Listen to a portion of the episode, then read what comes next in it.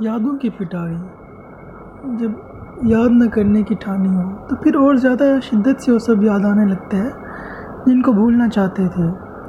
گویا ایک دوڑ شروع ہو جاتی ہے، وہ گزرا وقت کسی فلم کے ریل کی مانند چلنے لگتا ہے پھر جہاں جہاں سے چیزیں جڑی ہوتی ہیں، وہ دستک دے کر اپنے ہونے کا پتہ بتاتی ہیں۔ ہم دماغ کو یقین نہیں دلا پاتے اور اس میں اکثر مشکل پیش آتی ہے۔ جیسے کسی واقعے کو، کسی شخص کو ذہن سے محو کرنا۔ ہم کوشش کرتے ہیں، مگر ذہن وہی سوچتا رہتا ہے۔ پھر اس سے ملنے، ملتے جلتے ہر دوسرے چہرے میں شخص کا پتہ ملتا ہے۔